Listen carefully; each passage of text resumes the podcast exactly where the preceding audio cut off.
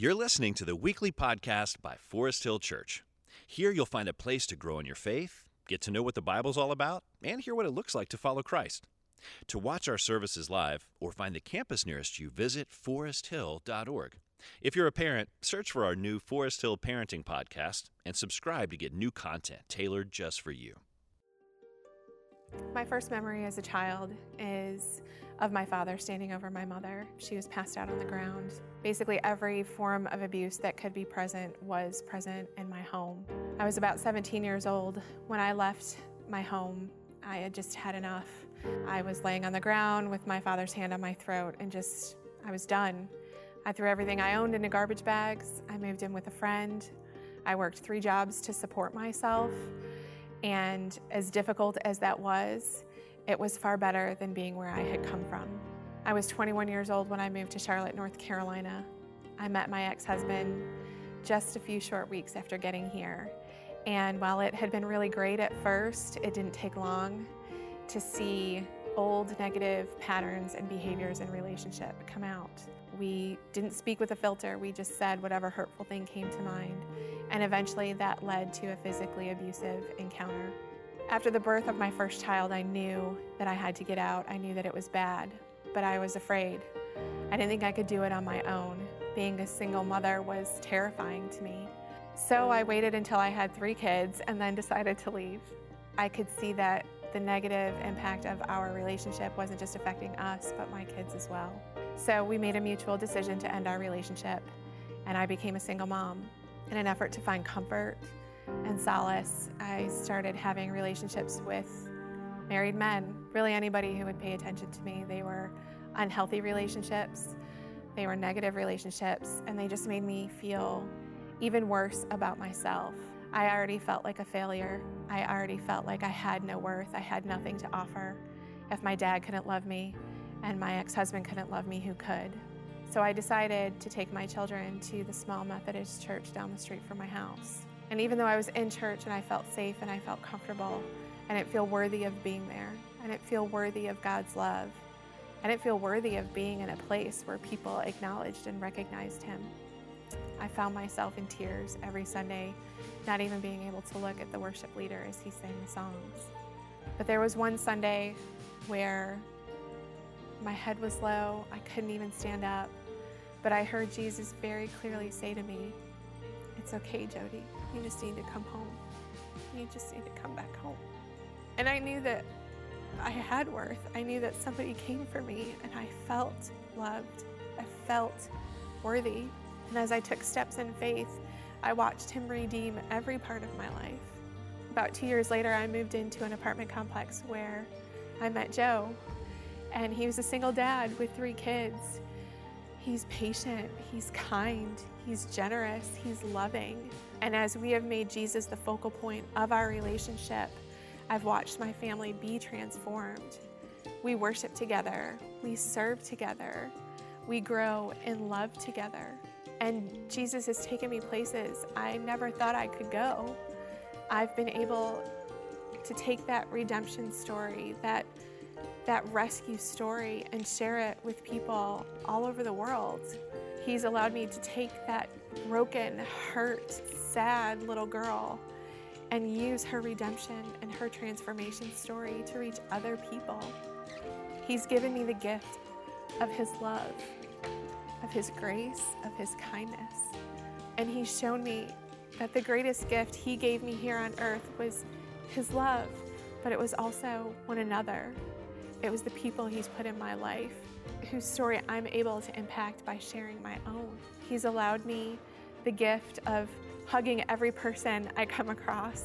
And if just for a moment I can share His love with them through that hug, every time I wrap my arms around someone, it's my mission to give them a little piece of Jesus, a little piece of His love and, and value and grace and redemption because we're all worth it.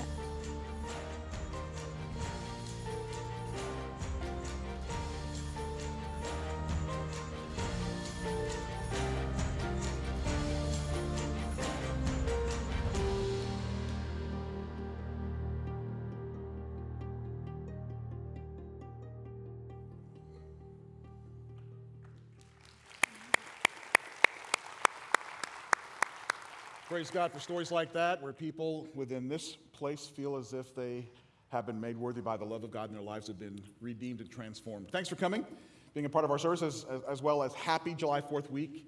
Hope that you will be able to celebrate that well. We bring in a brand new series uh, this weekend on the one another. Uh, the idea that there are over 30 one another passages in the New Testament, one another's or each other's, that actually informs the way that we're supposed to live. I think it's kind of timely, especially in light of the fact that on July the 22nd, we'll have the Forest Hill United Worship and Vision Service for all campuses, a family-friendly event. As a matter of fact, the first part of it is completely free. So at 8.30, the doors open. Families are able to come. There'll be some fun activities for, for, for the family uh, unit. And then at 9.15, we begin our worship service. That'll go for a, little bit more than an hour. Uh, again, all of that part is free. If you want to stay for the game, that'll cost. You can do that online if you want to stay at 12 noon for the night's game. And David's going to roll out the vision for how he's going to call our church to be unleashed, equipped and unleashed as missionaries, facilitating transformation in our community. So you want to come and be a part of that. But before we can, I believe this, I, before we can identify exactly what we're supposed to do out in the world, what precedes that must be who we are and who we have been called to be here. If there's going to be a significant impact beyond, we've got to make sure that there is an impact going on within us as well. And so that's where this particular series come because the scripture informs us as to the quality of our fellowship from which transformational ministry can happen. So we're going to take a look at many of the one another's of scriptures. Uh, for instance, there are things like you know, be at peace with one another, honor one another, forgive one another, uh, confess your sins to one another, stop judging one another. And so we're going to take a look uh, next week at what it means to be accountable to and for one another. Week after that, forgiving one another, and then later on, to be unified with one another, especially as we deal with crossing racial and ethnic boundaries. Today, we'll start with what it means to love one another. Loving one another is the foundation from which all the other one another's come. It starts with an understanding and an appreciation of experiencing the love of Christ as well as our love with one another that fuels and funds everything we do in His name. But as you probably well know, there's a lot of confusion out there about what love is or how love is defined. And uh, we've got to be very clear on that because even for people who profess to know Jesus Christ as Savior, because unfortunately it seems as if the world is influencing the church more than the church influencing the world, simply because you're a Christian doesn't mean you've got that answer down pat. And right now in the United States Copyright Office in Washington, D.C., there is listed over 10,000 songs that have the word love is in the title. Over 10,000 songs. So I thought I'd bring a few of those songs to you. For instance, Love is a Beautiful Thing. Love is a losing game. Love is for suckers. Love is mystical. Love is a funky thing. Love is the drug. Love is at your side. Love is all around. Love is all we have left. Love is on the way. Love is here to stay. Love is gone. Love is lost. Love is like oxygen. Love is like a rock. Love is like a violin. Love is like an itching in my heart. Love is blind. Love is blue. Love is free. Love is greed. Love is noise. Love is a four letter word. Love is a five letter word. Love is a rock. Love is a rose. Love is a silent thief. Love is a stranger. Love is a camera, a loaded gun. Love is only a feeling. Love is not real. Love is the truth. Love is the answer. Love is the key. Love is war. Love is a battlefield. Love is poison. Love is suicide. Love is pain. Love is to die. Love is strong. Love is stronger than death. And love is the end. That's what it says. Which is it? You know, we're kind of confused on what that is. So I'll tell you what let's do. Let's see if we can find some clarity on the definition of what love is from the scripture and through Jesus Christ as he is gathered with his disciples in the upper room. Here's a context in John chapter 13. It's the night before Jesus is betrayed, the night before his death. And at this particular point, he has already done the Passover meal and he's made particular significance to him being the sacrificed lamb. He has washed the disciples' feet. He's had to hear the disciples argue about who was greatest, and he didn't make that list in their conversation. He has already dismissed Judas to go and take care of business as Judas begins the process in the final phase of betraying Jesus. And now he is with his closest friends. And he's going to communicate a word to them for several chapters. But we're going to catch just about two verses of that from John chapter 13, verses 34 through 35. And in the honor of the reading of God's word, if you are able, let me ask you now to stand. And there's only two verses here, so I'm actually going to ask you to read these words out with me that Jesus spoke to his followers from John 13, verse 34 and 35. Read it with me. A new commandment I give to you, that you love one another. Just as I have loved you, you also are to love one another. By this, all people will know that you are my disciples if you have love for one another. Jesus, I pray that as these words continue to resonate in our hearts and our spirits, that you will forge our fellowship in such a way that makes your presence real. Not just in this room, but in our lives and thus in your world, we pray. In Jesus' name, amen. You may be seated.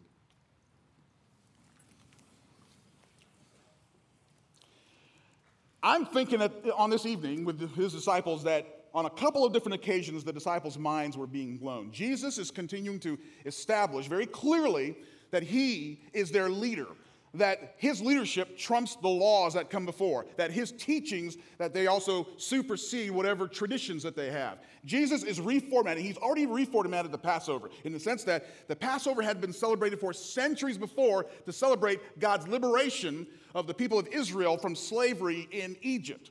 Jesus, however, says that this Passover meal is centered on him that when Egypt, when they experienced the Passover, the Passover uh, from death in Egypt, that Jesus is saying that he is this Passover or the paschal lamb through which the world can be saved from the dominion of sin and, and death. And then Jesus moves further into this commandment.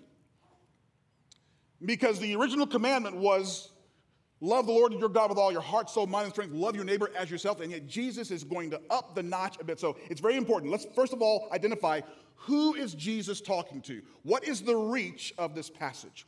The reach of this passage is, are to those who are in the room, his disciples. At this point, let me say this. If you are here today and you do not have a saving relationship with Jesus Christ. In other words, you've been checking church out, you've been checking Christ out. So glad that you are here. Want you to keep coming.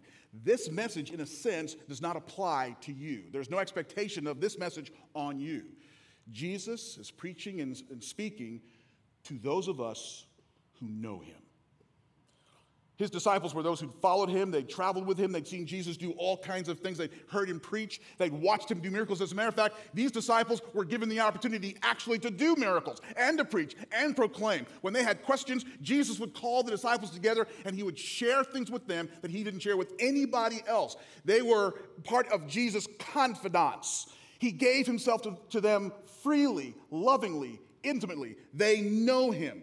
Jesus is speaking after three years of ministry to the men who know him the best, his followers, his disciples. If you're here today and you profess a saving relationship to Jesus Christ, then allow the echoes of the words that Jesus says to his disciples also to hit you. Please understand, loving your neighbor, loving the world, it's still on the table, but the specific focus and reach of this particular passage is to the one another's under Jesus' authority.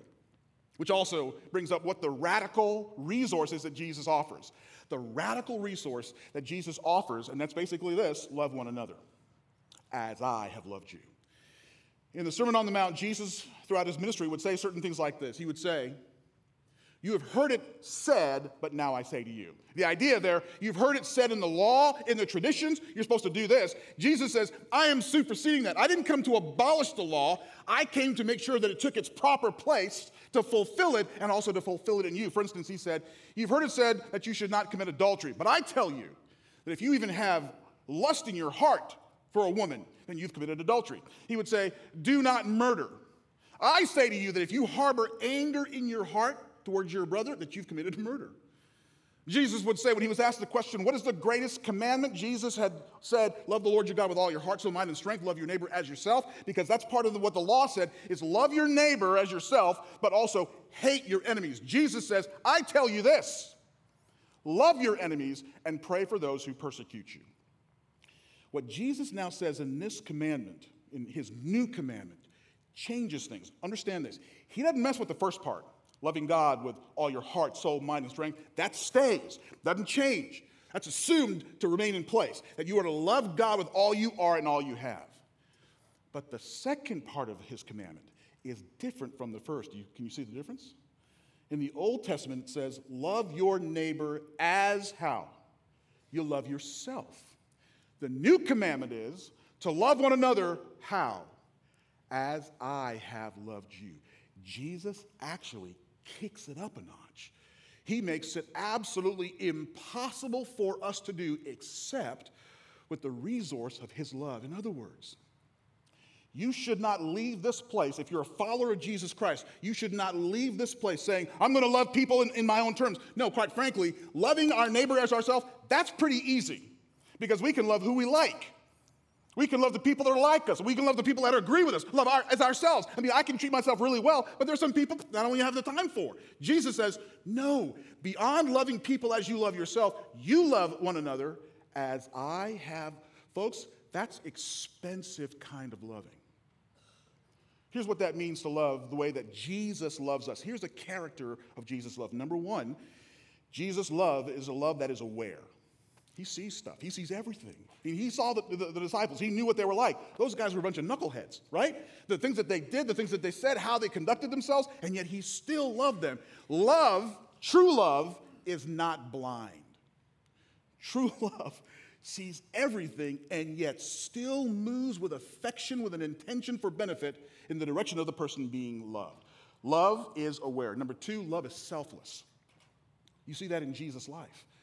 That Jesus was not about his own preferences, Jesus was not about what he liked, Jesus was not even about his own survival.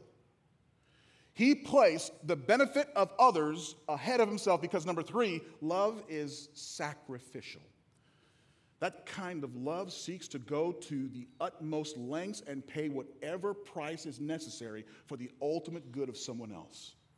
Love is aware, love is selfless, love is sacrificial. Jesus says you are to love one another exactly that way. Love each other as I have loved you, as you and I have experienced love. And we find, therefore, that the, the new commandment comes with a new capacity. There's a sense of relief that Jesus says, no, no, no, don't love people with your love. That'll run out. Love them with mine. But here's a, here's a precursor. You can't love anybody with the love of Jesus unless you experience that love yourself. The disciples, they were kind of clueless about what was going on. They never really registered what Jesus was about to do his death on the cross, but after the resurrection, and especially after they were clothed with power from the Holy Spirit, they would understand John 15, 13, when Jesus says, Greater love has no one than this, that he lays down his life for his friends.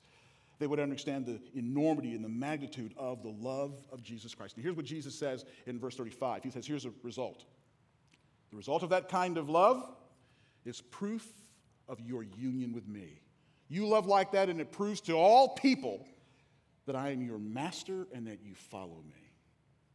That's the natural or supernatural byproduct of living our lives the way that we should, is that the people of the world will identify that you and I are followers of Jesus Christ, which, which is interesting. In the first several centuries, the term Christian was not a term of, of honor.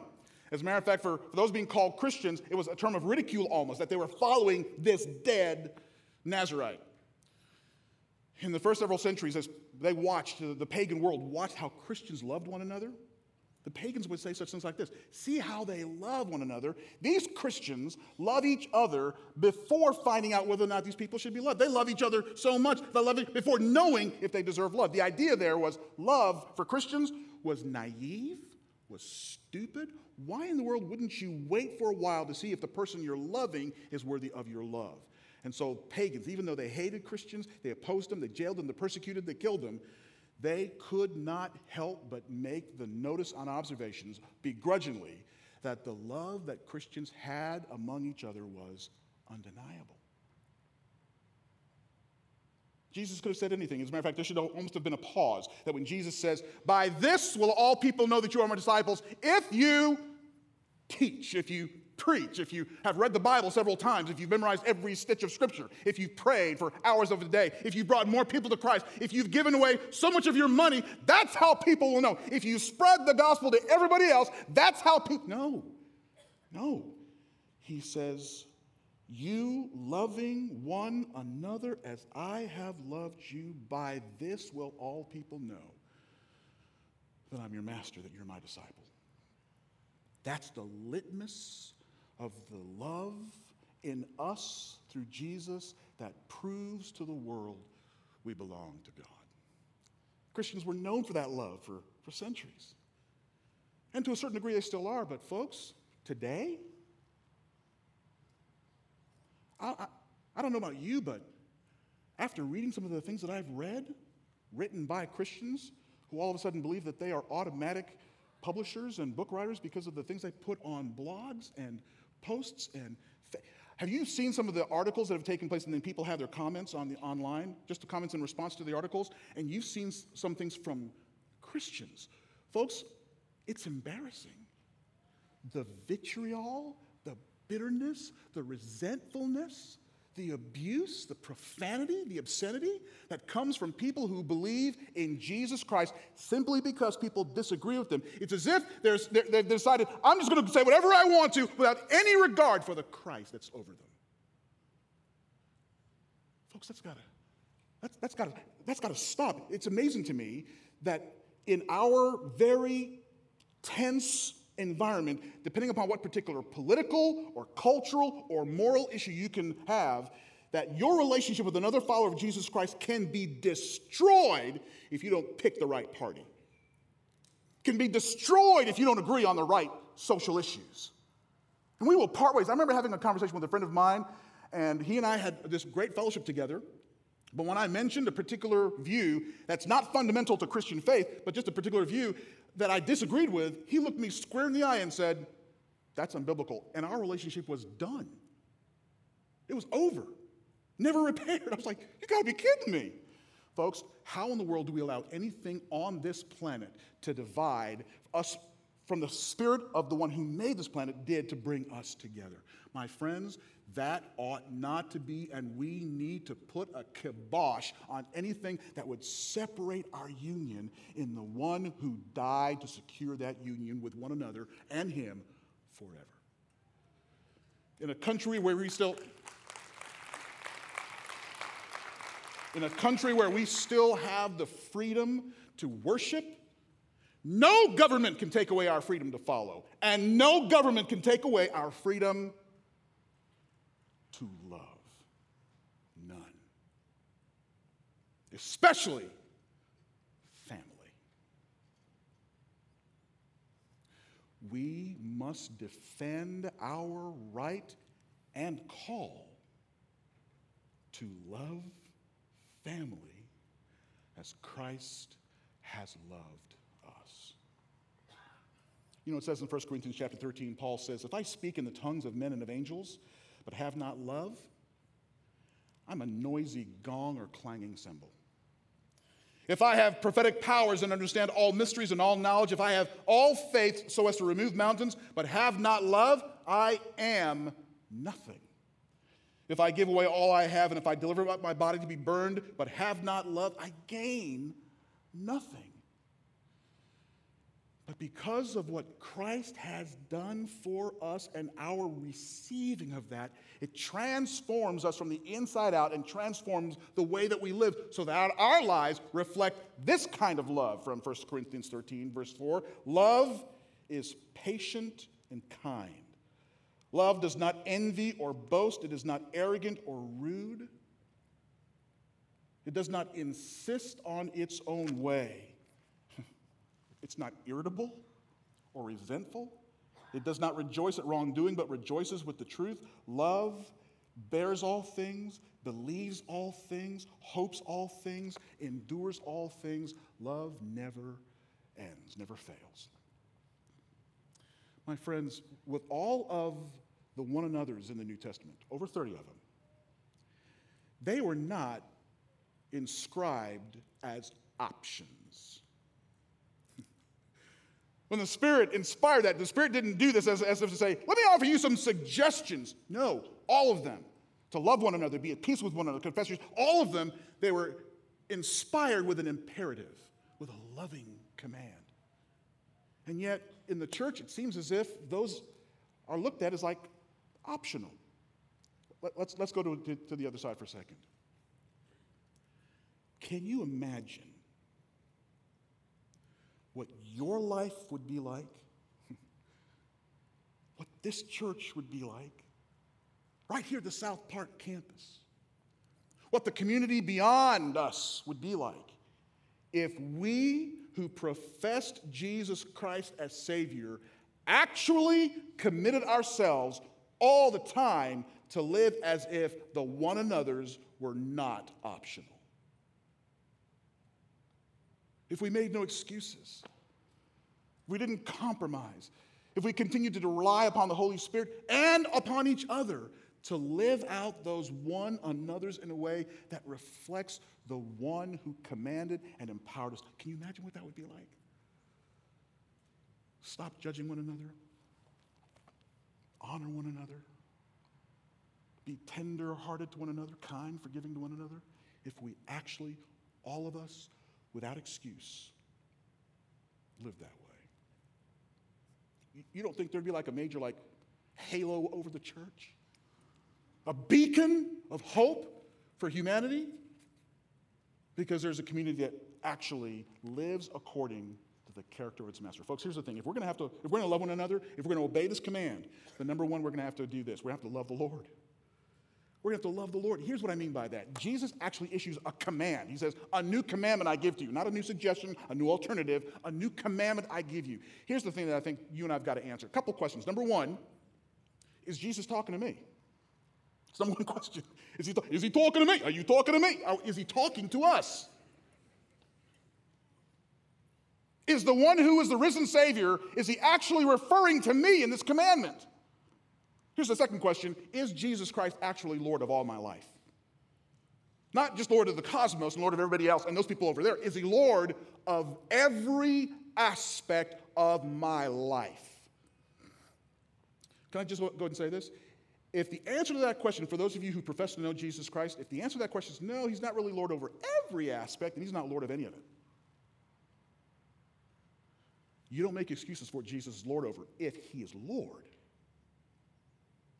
But that means he's Lord over the way that I live, the way that I love. Because if Jesus Christ is Lord, this is the one who came to the world as God in the flesh who poured his life out upon a cross as a, an atoning sacrifice for our sins, but victoriously rose from the dead, the one who is coming back to reign with power and authority. This is the one who absolutely is Lord. Then he's talking to you. He's talking to me. And there are no exceptions. But, folks, he doesn't say that as a militaristic commander. This is a new commandment. You must love. that sounds really kind of weird, doesn't it? No on the night before his death with his closest friends, he says, My friends, I'm giving you a new commandment. A refresher of what you've understood, something that kicks it up a notch, but something that makes it very clear that for you to do this, I'm going to still have to be working among you. But that starts off with our desire to say, okay, Jesus, you're calling the shots. If you're Lord of my life, then you call the shots on every aspect of my life. That's the first question you've got to determine. Is Jesus Christ the Lord? well, then love him, and everything we do flows out of our obedience and love. The question number two is now, the issue number two, if we're going to love one another, is this love others as we have been loved. And here's where it gets a little funky. Because there are many people in this room who profess to know Jesus Christ who have experienced at one time, if not even right now, difficulty actually receiving the fullness of the love of God. As was mentioned earlier on, some of us in this room who have been walking with Christ for a short time, a long time, still feel as if God's just tolerating us. That God puts us over in the corner, that, that we're still not really worthy. We watch other people and we wonder, man, God really loves them. I don't deserve that.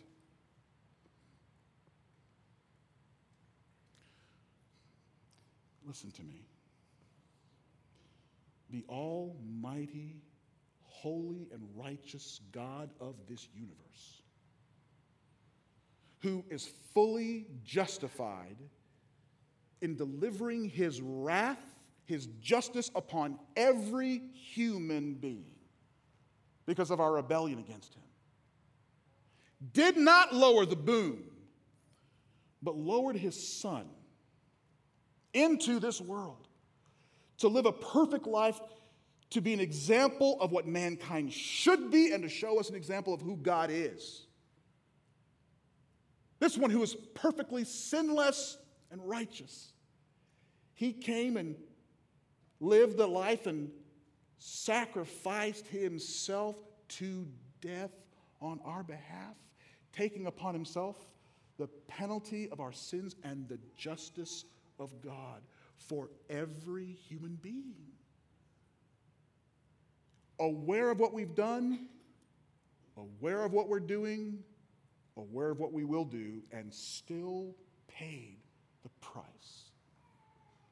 But that same one rose from the dead, and he offers all of us the pathway to new life. Can I say this to you?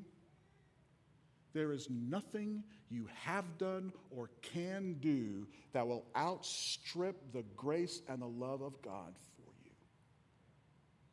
He came for you and gave himself completely for you and for me. For those of you in the room that are, that are not believers in Jesus Christ, he came for you as well. That is an unvanquishable, infinite, inexhaustible love that you cannot exhaust. The degree to which I resonate, receive, experience, appropriate, that love will determine the quality of my loving other people.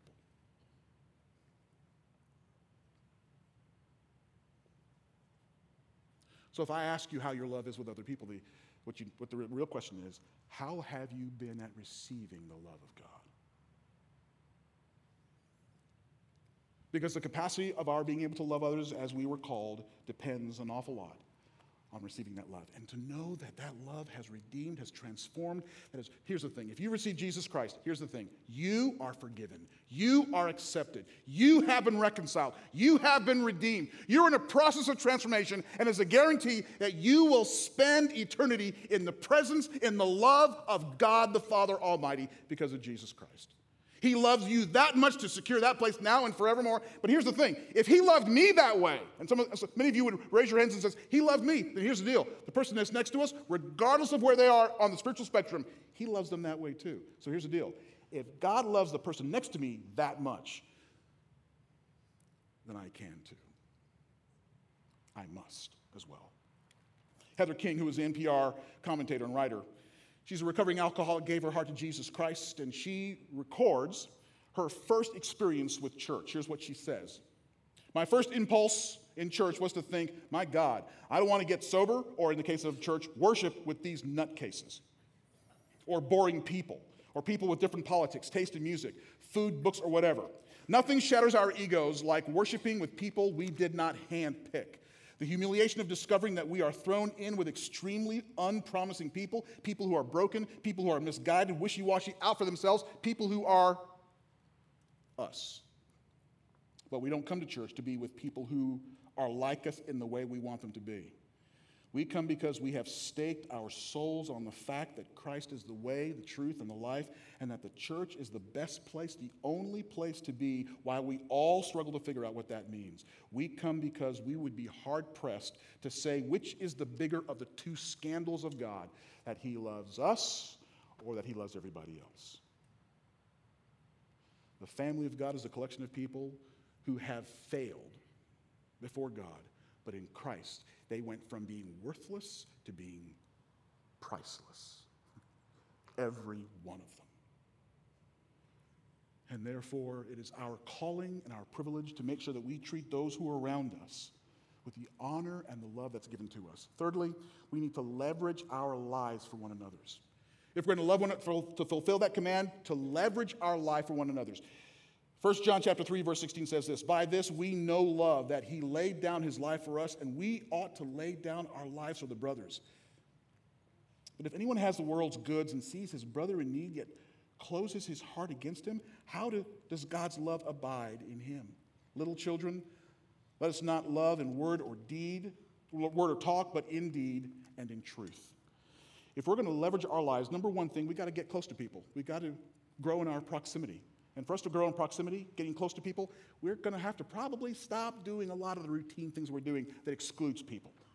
And take some time, make some time to actually get close. Rather than doing recreational stuff on our own, maybe to some of the people that are in our lives to say, hey, come with, do this with me, let's spend some time together. Number two, we're also going to have to grow in familiarity.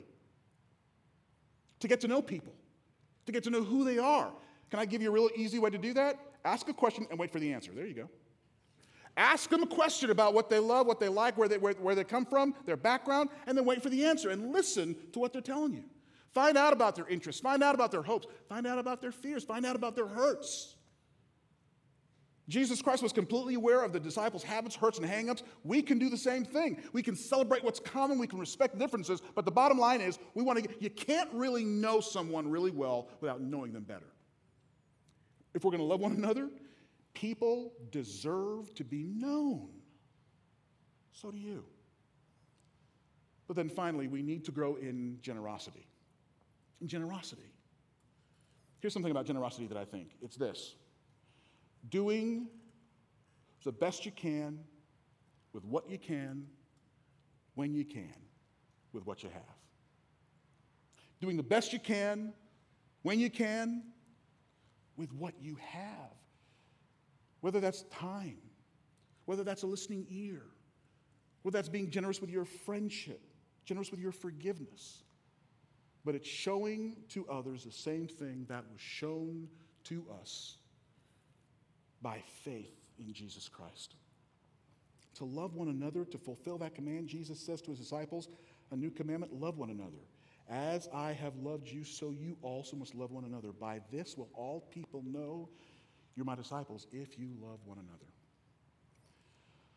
Last night at the end of, of the service, I went home after preaching this message. And uh, how many of you are familiar with the artist back in the 70s and 80s, Keith Green? Anybody here remember Keith Green? For me, he was a model and an idol for a Christian musician, very prophetic. And it's, it's amazing that after his death, more albums came out from him after his death than, they, than he did while he was alive. But in one of the songs, it was the Prodigal Son Suite. And I must have listened to that song last night about three or four times. Just was done beautifully. And the picture of what happens in that story is that this son who was bored with life on the farm had been hearing stories about the city and felt like he was growing, wanted to see that, goes to his, his father and basically says, Dad, there's a world out there that I want to see. I'm ready to go have it. I'm ready to give me what is mine, and I want your blessing, but if I can't have your blessing, I'm going to go anyway. And the father basically says, Son, I've, I've tried my best to provide for you. This is in, in the song. I've tried my best, but what I have is yours, and yes, you can go with my blessing. And the son packs up and takes off on the road, meets someone who tells him about wild living, and he's excited about that and gets into it. He says it took a, quite a long time to go through all the money because his father gave him a lot. But then when his pockets were empty, his friends left him to rot. And after he was destitute of money, destitute of friends, then famine hits and he realizes that he is in dire need and he's looking for a job. A, job's really hard to find, and he finally finds a job feeding pigs. He said, I had to eat with the swine. The bread I ate like was stone. Didn't take much time before I was dreaming of home. He says, The servants there are better fed. If I could have what my father gives them, I would truly need nothing more. So I decided to go home. Says he didn't take long to pack his things. He left with only what he wore and he left hoping that the father would receive him. When he sees the father, he says, I was near home inside of the house. My father just stared, dropped, opened his mouth. He ran up the road and fell to my feet and cried and cried. The boy says, Father, I've sinned, heaven, the shame. I'm no longer worthy to wear your name. I know that my home is right where you are, so, Father,